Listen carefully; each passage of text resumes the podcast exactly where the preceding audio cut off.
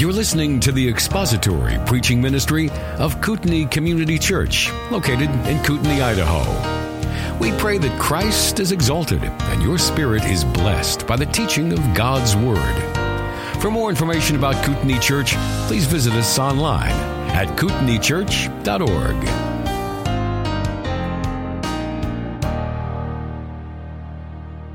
All right, we're in lesson three, which is page six in your workbook. No, page five in your workbook. Lesson three.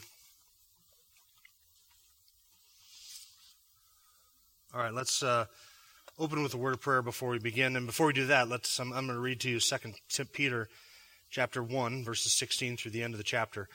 And this is a passage that describes God's inspiration of Scripture.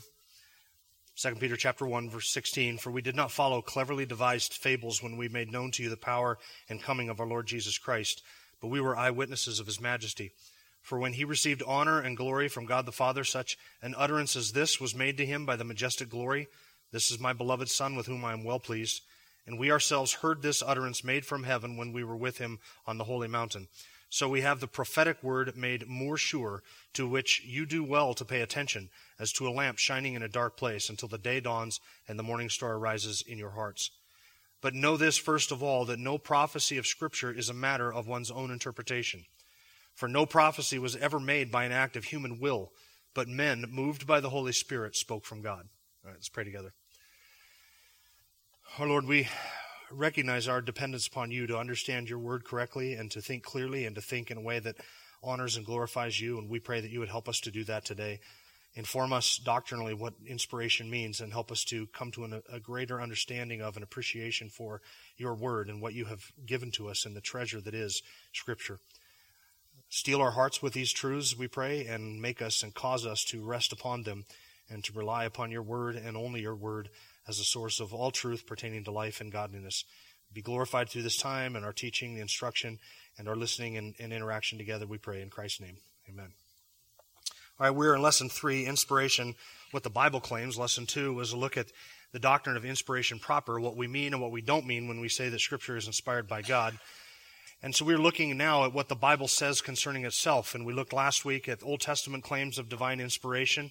We looked at New Testament claims regarding the Old Testament inspiration, and then we looked at New Testament claims for divine inspiration. So the pattern is rather predictable. We've seen that the Old Testament claims to be the Word of God. Then we see that the authors and the persons in the New Testament, Jesus and the apostles, regarded the Old Testament as the Word of God.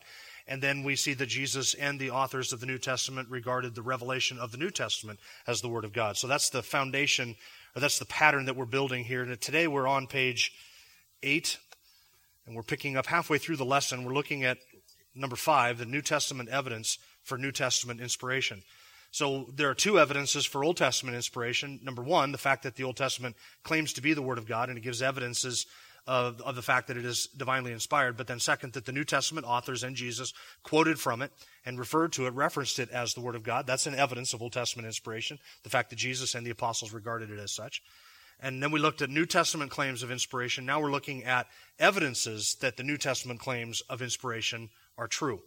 So that's letter five New Testament evidence for New Testament inspiration. So, letter A under that is that the New Testament writings were read in the early church. And I mentioned this last week, and we briefly looked at it. The, the, the custom of the early church, just as it was the custom in the synagogue, was that every week when the people of God got together, they would read the, the writings of God, the scriptures. And this was true in the synagogues when the Jews would gather together. They would open up the scroll. Do you remember the, the account in Luke chapter 4? I think it is when Jesus walks into the synagogue and he opens up the scroll of Isaiah and he reads from the scroll and rolls it back up and hands it to the attendant and sits down. This was the custom in the synagogues when the Jews would gather together. They would open up the scrolls of the parchments and they would read from the Old Testament. Well, in the New Testament era, the apostles commanded that the same thing be done in the churches regarding some of the New Testament writings. So, for instance, Christians continued that practice, and we see it in 1 Timothy chapter 4 and Colossians chapter 4, where Paul gives commands to Timothy that his writings be read when the church gathered together. Do you remember we talked about that last week? What would you think if I commanded that you read my writings when we get together as a church? You would think that that was arrogant and, and completely over the line, and it would be, unless what I wrote was Scripture. And so Paul commanded that his own writings, you know, his own letters, be read in the public gathering of the worship services. We have evidence that this was done so. Um, and Colossians chapter 4 is another example of this where Paul says, when you get together, read what I have written to you, and then you read the letter that I wrote to the Laodiceans, and you make sure that the letter that I wrote to you is read in Laodicea. Paul wanted his letters to be read in multiple churches, and so that was, in essence, a command to copy his letters and to circulate them amongst the churches and to make sure that the churches read them when the churches gathered together for public worship. So that's the first evidence that the New Testament regarded itself and the New Testament writers regarded themselves as divinely inspired. The second one, letter B, is the New Testament writings were circulated widely. And again, we get this in Colossians chapter 4. Paul saying, you make sure you read, the, read, let's, let's try it again. I see. I have to I have to be at a certain speed when I hit the worship service, and so I need to try and ramp up, and it's sometimes too early. You make sure that you read the letter that I wrote to the Laodiceans, and you make sure that this letter is read among them. Paul wanted his writings circulated in the early church. Letter C, the New Testament was gathered into collections. Peter makes reference in 2 Peter chapter 3 of Paul's writings. There seems to be evidence that the New Testament church, even before the first century was over, gathered the writings of certain apostles into collections where you could gather together, for instance, the writings of John and have those bound together. You could gather the, together the writings of Peter or the writings of Luke or the writings of Paul. There's evidence that the, in the early church, even before 100 AD, that they were they recognized the inspiration, the divine authority of these men, and gathered their writings together and circulated them amongst the churches. Letter D, the New Testament books are quoted as scripture. We saw that in 1 Timothy chapter 5, verse 18, where Paul quotes Luke and saying Scripture says that a laborer is worthy of his wages. He's not quoting anything from the Old Testament. He's quoting something that Luke said, that Luke records that Jesus said. So there's Paul quoting Luke as Scripture. And then we see that Peter referred to Paul as, as uh, inspired when he said of Paul's writings that the false teachers twist them just as they do the rest of the Scriptures. Peter recognizing Paul spoke by divine inspiration and that Paul, Paul's writings were Scripture. Uh, you see it in a quotation between 2 Peter and Jude in 2 Peter chapter 3. Um, since I'm there, I'll read it. 2 Peter chapter 3 verse 2 says that you should remember the word spoken beforehand by the holy prophets and the commandment of the Lord and Savior spoken by our apostles. Know this, first of all, that in the last days mockers will come with their mocking, following after their own lusts. That was written before Jude. Jude later on in writing about false teachers quotes Peter as if Peter is authoritative in scripture. So we have evidence within the New Testament that they quoted one another as, as if they were quoting Scripture. And letter f- 5, uh, letter E, sorry, number 5 under number 5, letter E under number 5. Are we all up to speed? Yep. The New Testament is quoted as Scripture by the early church fathers. Every one of the New Testament writers is quoted as divinely authoritative by an, by an apostolic father. That is, the, the leaders of the Christian church within the first 100 to 200 years after the death of the apostles. So we're talking about, say, 70 AD all the way up until 250, 300 AD.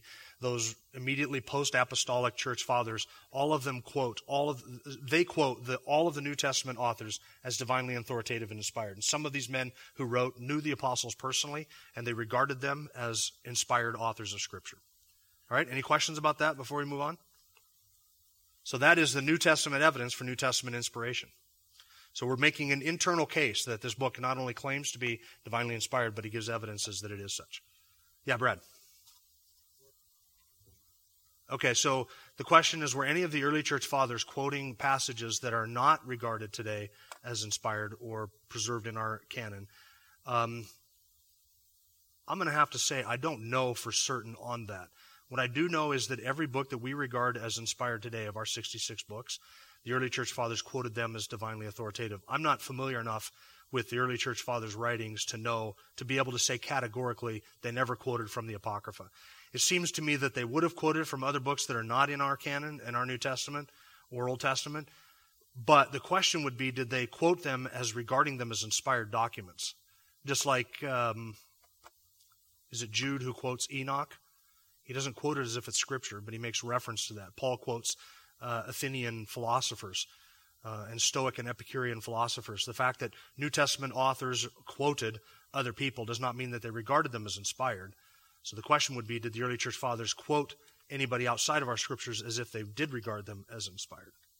And I, I don't think that they did, but I can't categorically answer that question affirmatively no. That's a good question. Yeah, Peter.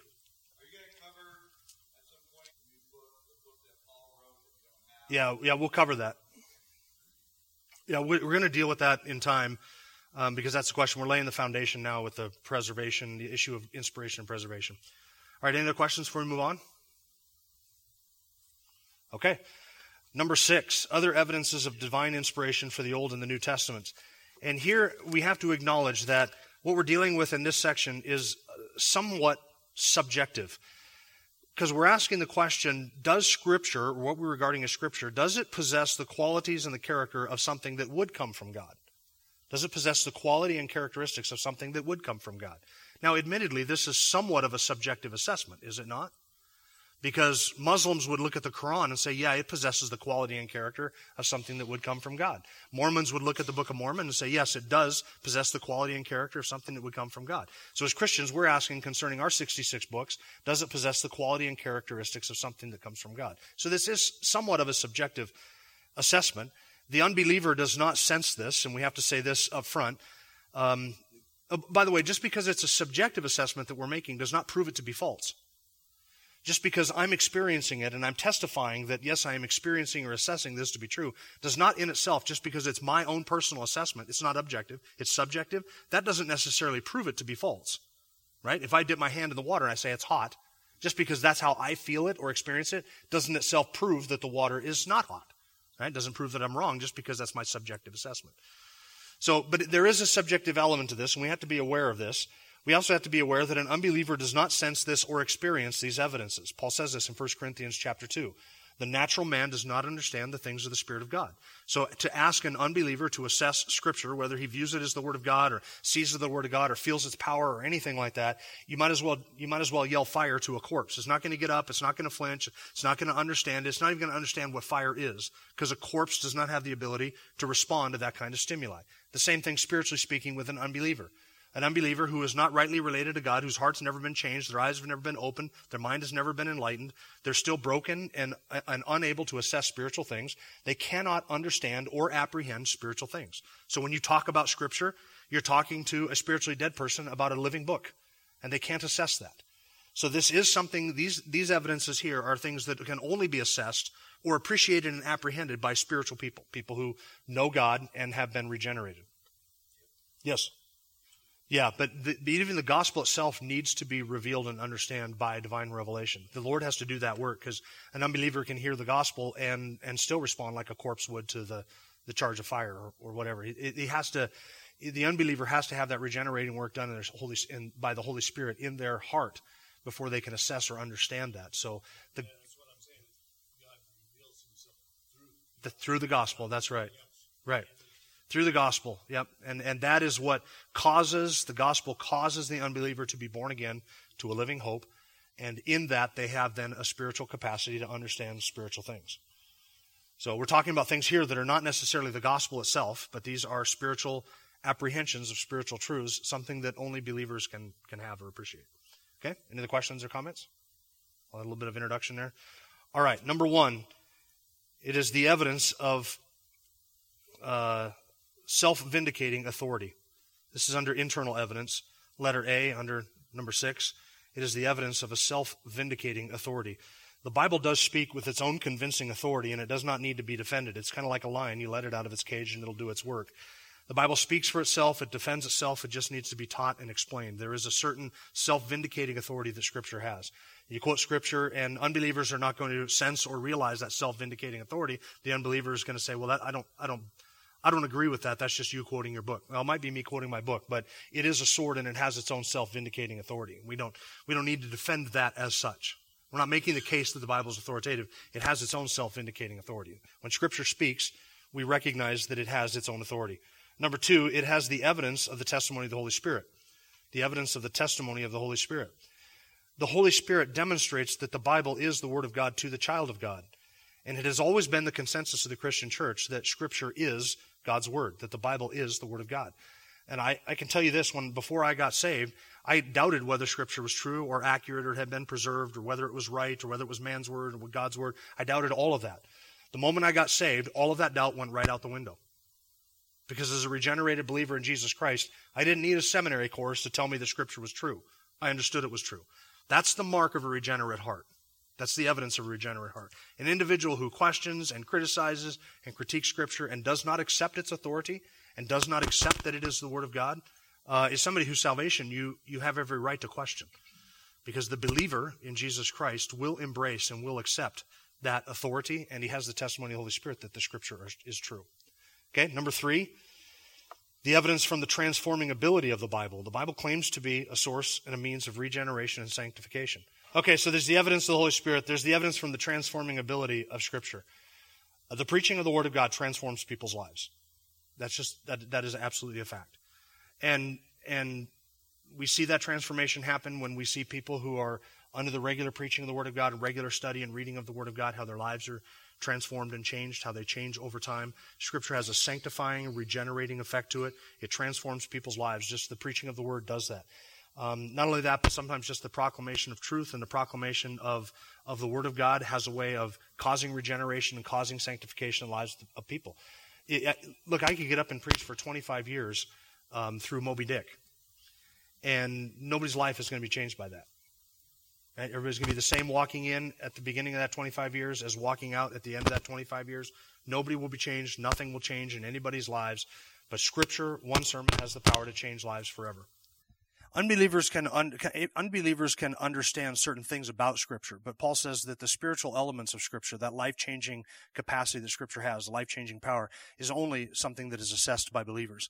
Unbelievers can read Scripture and they can understand, yeah, I understand that God loved the world and so He sent His Son to die for the world, etc. I, I read tons of, I read and memorized tons of Scripture before I was ever saved um, understanding parts of it, but not really understanding anything of its depth or its significance. The life changing element of Scripture was completely absent in my heart before I was regenerated.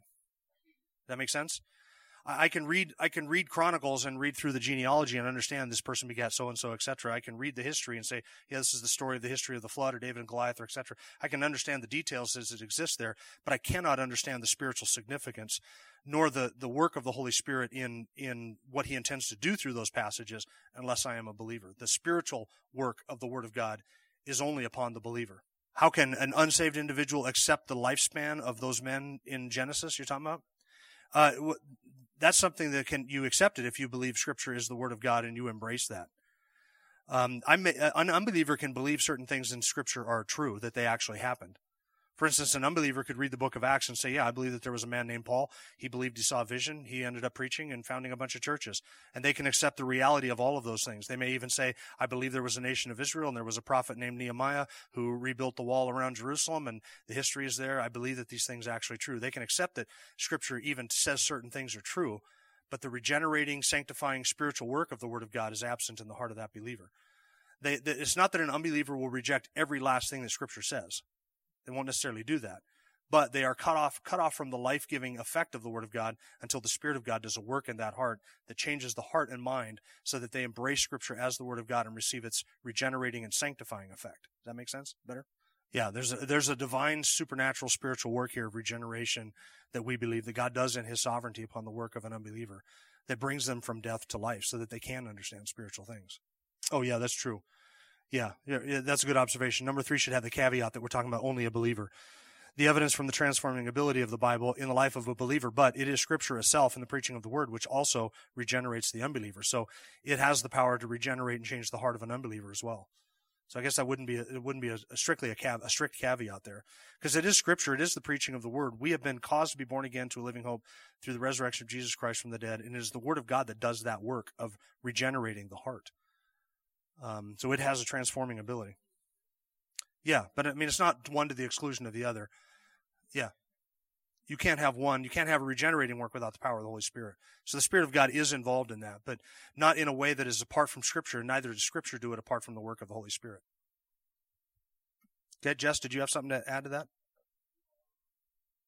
Okay. All right, number four is the evidence of the unity of the Bible. So remember, we're asking the question Does does Scripture give the character to have the possess the character and qualities of something that we would expect if it did come from God? There's the evidence of the unity of the Bible, and that's number four. We have 66 books that are written over 1,500 years by 40 separate author, authors from every walk of life who spoke three separate languages. And yet the Bible speaks with one voice on all of the essential issues regarding life and godliness. One voice. 40 separate authors separated by 1500 years. Many of these authors did not know each other. Jonah did not know John or Joel. These authors didn't know each other. Some of them didn't even live uh, near each other in terms of time over 1500 years. Some of them didn't even speak the same languages as one another. Some of them spoke Aramaic, some of them spoke Hebrew, some of them spoke all three Hebrew, Aramaic, and Greek. But the Bible's written in three separate languages by over 40 authors over a period of 1500 years, from men who were kings to shepherds to fishermen to plowboys, uh, peasants, and, and everything in between, kings and peasants. And yet it speaks with one voice, authoritatively, in total agreement on every subject that it addresses, without any conflict or contradiction. I defy you to get 10 people to sit at your kitchen table and agree on everything. Could you do that? I doubt it. But yet you have this, this univocal, univocal voice in scripture, one voice where it speaks in scripture on everything. It doesn't contradict itself. And they don't contradict each other. They speak in harmony on hundreds of different topics, political topics, religious topics, spiritual topics, topics regarding this earth, topics regarding heaven, the afterlife, God, His nature, the nature of the Spirit of God, the nature of eternal life, the nature of heaven and hell, divine punishment, works, salvation, all of those subjects, they speak with one voice on it. And that is something that can only be the product of divine inspiration. So letter B, now let's look at the external evidences. We have evidences from outside the biblical text. Evidences from outside the biblical text. So this would be number one, the evidence of, from the historicity of the Bible. Historicity. Histor, like historicity. H O R I, no, H I S. T O R I C T Y. Historicity of the Bible. What we mean by that is that it speaks on historical subjects, peoples, places, events, kings, kingdoms, rulers, nations, dates. And all of these things can be subject to verification. We can test these things that Scripture does reveal are true about history, and yet no archaeological find has ever invalidated a biblical statement. There was a day when biblical when critics of the New Testament and the Old Testament, Bible critics used to say that David, King David never existed because there was no evidence of his kingdom. Until about the 1950s sometime when they discovered David's palace on the south end of the city of Jerusalem and I've walked through David's kingly chambers where they have discovered things that are recorded in scripture that are mentioned that are now in the ruins discovered on the south end of the city of Jerusalem in the city of David. I've walked through David's palace. 50 years ago, they said David never existed. And they said this about uh, the gospel, the gospel of Luke and the gospel of Acts. Even secular historians will say that is some of the finest historical work that has ever been written. They may disagree with the miracles. They may disagree and reject the uh, certain spiritual statements and spiritual teachings in those books. But secular historians will admit that the book of Acts and the book of Luke are fine history because Luke is a historian of, with the utmost integrity and precision. And you see this in regards to all of the Old Testament books and claims of, uh, of uh, things that it covers in history. The kingdoms, the rise and fall of kingdoms, the events that it unfolds. There's some of it that we can't test. There are things that we have not discovered evidence of, for instance, but there are a bunch of other things we have discovered evidence. And no, no discovery that we have made overturns a statement by a biblical author concerning a historical event or a timing or a person. So the historicity of the Bible. Number yeah, they actually support it. Yeah, it's not just we're saying, well, it doesn't say anything. It doesn't say anything. I mean, th- these these discoveries that we have reinforce what Scripture says concerning the events that happened and the way that they unfolded. Number two, the evidence from the testimony of Christ, and this is a powerful one. Jesus regarded his words as divinely authoritative, the words of the Old Testament as divinely authoritative, and he promised to give his authority and his words to those who were his apostles. So we have the testimony of Christ. That's an external evidence. Number three, the evidence from fulfilled prophecy there are hundreds of prophecies, some given hundreds of years in advance of an event being fulfilled, and no prophecy that should have been fulfilled by today has remained unfulfilled. So the evidence of fulfilled prophecy. I think it is, is it Jeremiah or Isaiah? One of those two prophets names this, the, uh, the Persian ruler who would order the reconstruction of the city of Jerusalem names him by name, Cyrus, hundreds of years before Cyrus was ever born. You have Isaiah describing crucifixion in Isaiah 53, 700 years before Jesus was crucified.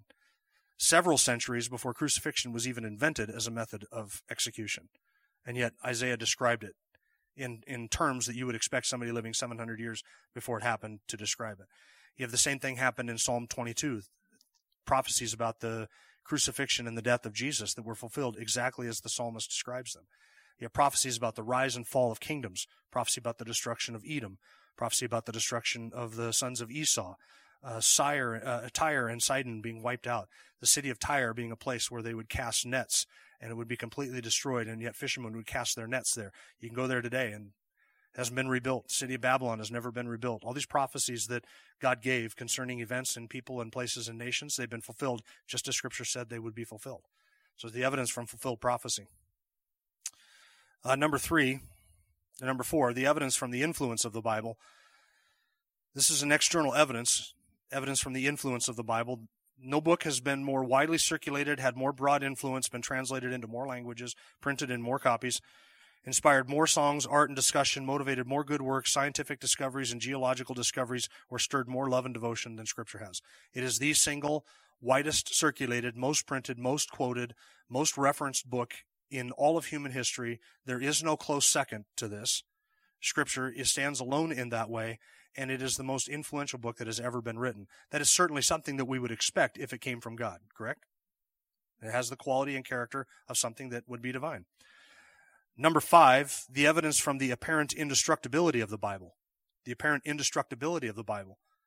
You know that the Bible has, people have tried to destroy this book, right? There's persecutions. The Romans launched a number of government sponsored persecutions, and at the end of the first century, all the way in for about 250 years, the church was persecuted. And the sole intent of the Roman Empire and every Roman emperor that started a persecution was to destroy every copy of Scripture and to wipe out all vestiges of the Christian faith.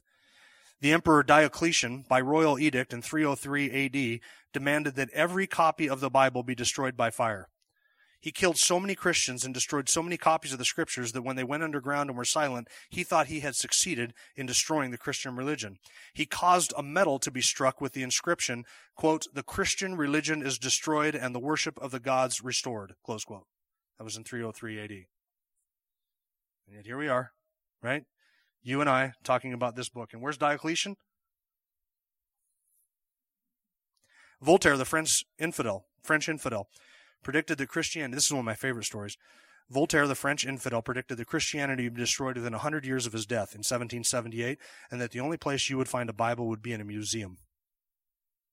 Within 50 years of Voltaire's death in 1778, the Geneva Bible Society bought his home and used his own home as a printing press to print Bibles. Isn't that magnificent? This book is virtually indestructible. And number six, there's the evidence from the integrity of the human authors. From everything we know about everyone who wrote Scripture, these men were honest, devout, sincere, trustworthy, reliable men who died for what they wrote. At least the New Testament authors did. From everything we know, we know that we cannot prove any motive on their part to deceive or to distort or to fabricate. There is no evidence that they corroborated in order to produce any kind of a sham. So, does it possess the qualities and characters of something that would come from God? Scripture. I think these are all valid evidences that we have to look at to say it does bear the marks of a divine book. Let me give you a syllogism and, and see if I'm going to give you the syllogism and then you tell me if you can recognize where this syllogism comes from. Okay. By syllogism, I just mean an argument or sort of a logical, a logical step by step thought process. See if you can tell me where this come from, comes from. The Bible must be the invention. It must be the invention of either good men or angels, good men or good angels. Okay, that's one option. Bad men or devils or God. Those are the three options. It has to be an invention of good men and angels or bad men or angels or God. Those are the three options. Now, it cannot be the invention of good men or angels because they would not make a book that claimed to be from God if it wasn't. Because good people wouldn't do that, would they? So if they were inventing something, it can't be good men who wrote the Bible and good angels who wrote the Bible. If they're intending to deceive people, that wouldn't make them good at all. So that good people could, wouldn't do that. It can't be the invention of bad men or devils, for they would not make a book which commands all duty, forbids all sin, and condemns their souls to hell for all of eternity. So it couldn't have been written by bad men. So if it's not written by good men or angels, because if it's not from God, then good men or angels could not have written something that claims to be from God but isn't, then they wouldn't be good. It can't be from bad men or devils, because they would never write something that condemns their own souls to hell and forbids all sin. So the only other option is that it must be from God. Do you follow that? Does anybody know where that syllogism comes from? Anyone? Nobody? I'm surprised. There was a couple teenagers who got this. C.S. Lewis, yes. It's the liar, lunatic, Lord syllogism. Remember that? Where he says that if Jesus claimed to be God but he wasn't, then he was either a liar or lunatic. If he knew that he wasn't God and he was claiming to be, then he was a liar. If he thought he was God but he was not, then he was a lunatic. And the only other option is he must be Lord. It's the same kind of syllogism. In uh, Screwtape, um, not Screwtape Letters, The Lion, the Witch, and the Wardrobe, there is a scene in there where uh, one of the characters, uh, Professor Diggory, uh, takes through takes takes this syllogism through with one of the characters in the Lion, the Witch, and the Wardrobe, where they're where oh, it's been so long since I read this to my kids, but two of the kids are like, uh, who's the one that went through the wardrobe? Is Edmund, where two of the of the um, Pevensie kids are talking with Professor Diggory, and they say Edmund claims to have gone into the wardrobe and and it's snowing in there and there's a whole world inside the wardrobe that nobody's ever seen before and yet he experienced all this and came out and told us all about it. And they're talking to diggory about this and of course diggory says well have you ever known edmund to be a liar? And I said no he's like the most honest kid amongst all of us. Have you ever known him to be a lunatic or or crazy? No he's he's not really characterized by that. So if he's not a liar and he's not a lunatic then what is he? Must be telling the truth about the wardrobe. So Lewis kind of uses that syllogism to, to make a point in his books and really to prepare us to think ser- uh, seriously and similarly regarding the Lord Jesus Christ. And so I'm offering you that syllogism. Either scripture comes from good men or bad men or God. If it does not come from God, it cannot come from good men because good men would never claim that it came from God if it didn't. Bad men would never write a book that condemned themselves to hell and forbid all sin. So therefore, it must come from God. All right, so here's our conclusion. The Bible claims to be the Word. It has the characteristics of a book that is the written Word of God. It has the influence of a book that would be from God. There is a logical, philosophical, rational, biblical, historical, and theological reasons for believing that the Bible is the Word of God and claims to be, or is exactly what it claims to be, that is, divinely inspired. And so we believe that it is so. Based upon evidence, yes, but it is still a volitional act of faith whereby we accept what God says about himself and about his word on the basis of faith. Because as a people of God, we look at scripture and we believe that it is the word of God because that is what God has said that it is. And you say, well, that sounds like circular reasoning. It's not circular reasoning. There's an element in which we embrace what God says because God says it. And scripture says that. But when I step back and I examine this book to say, does it bear the evidence of something that would come from God? I have every rational, logical, theological, historical reason to believe that this book is exactly what it claims to be. So that is what the Bible says concerning itself and the doctrine of inspiration. Are there any questions or comments? Yes, hold on. Uh, Emily. Uh, C.S. Lewis mentioned, he, he walks through that in one of the chapters of Mere Christianity. He walks through that, and then also the, it's it's presented in the allegory, the Lion, the Witch, and the Wardrobe. I'm not sure if he if he walked through it in a recording or talked about it, but he did mention it in Mere Christianity. That's kind of where he develops it at great length. Yep, Brian was next. No, I didn't say that. I didn't say the Bible is subjected. I'm saying that there's a sense in which our how uh, our assessment of scripture is subjective. When we ask does this book carry the characteristics the marks and characteristics of a book that would come from god?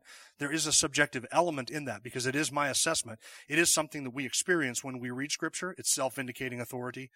It's it's claimed to be the word of god. It's spiritual transforming ability. There is a subjective response or impression that we get in reading scripture yeah, not not all. Not I'm not saying Scripture is subjective. I'm saying that there is a sense in which our assessment of it is, is subjective.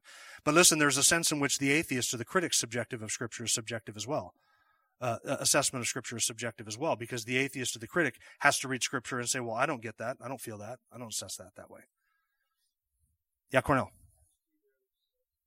Yeah, so the question is we have testimony from outside of Scripture, like in Josephus, where he makes reference to certain things about Christians, Christianity, and Jesus of Nazareth.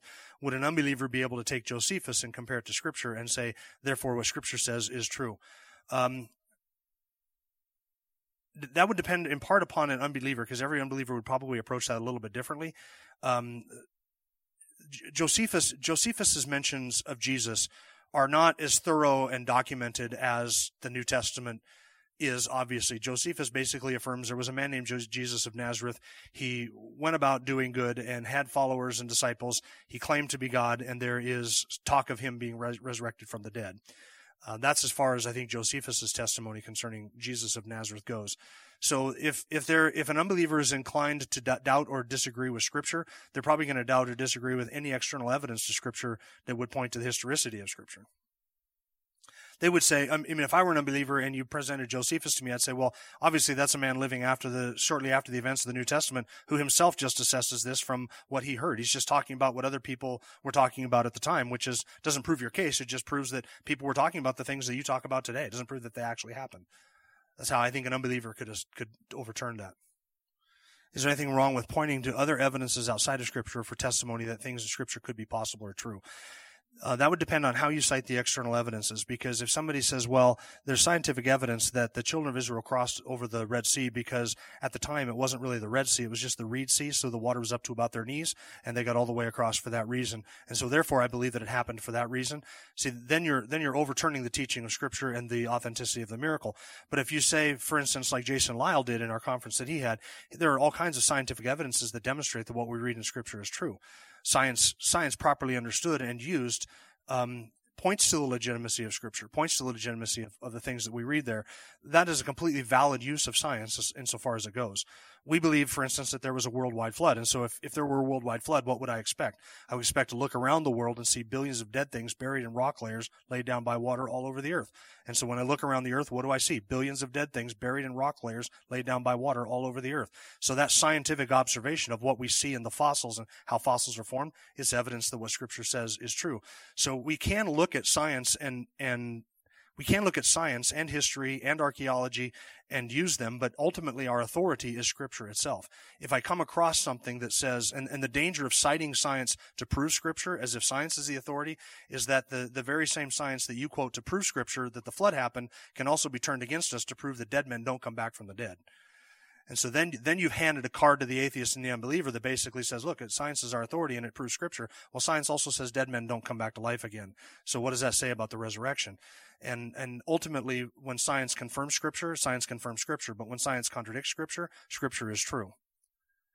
And not science properly used and properly understood. I'm not talking about evolutionary science or, you know, garbage science. I'm talking about real, genuine, observable truth yeah, in, in, in that case, when we're quoting that or using that, you're talking about things that are in the historical, grammatical, or cultural context which illuminate what happened in Scripture, things that the first century audience would have understood.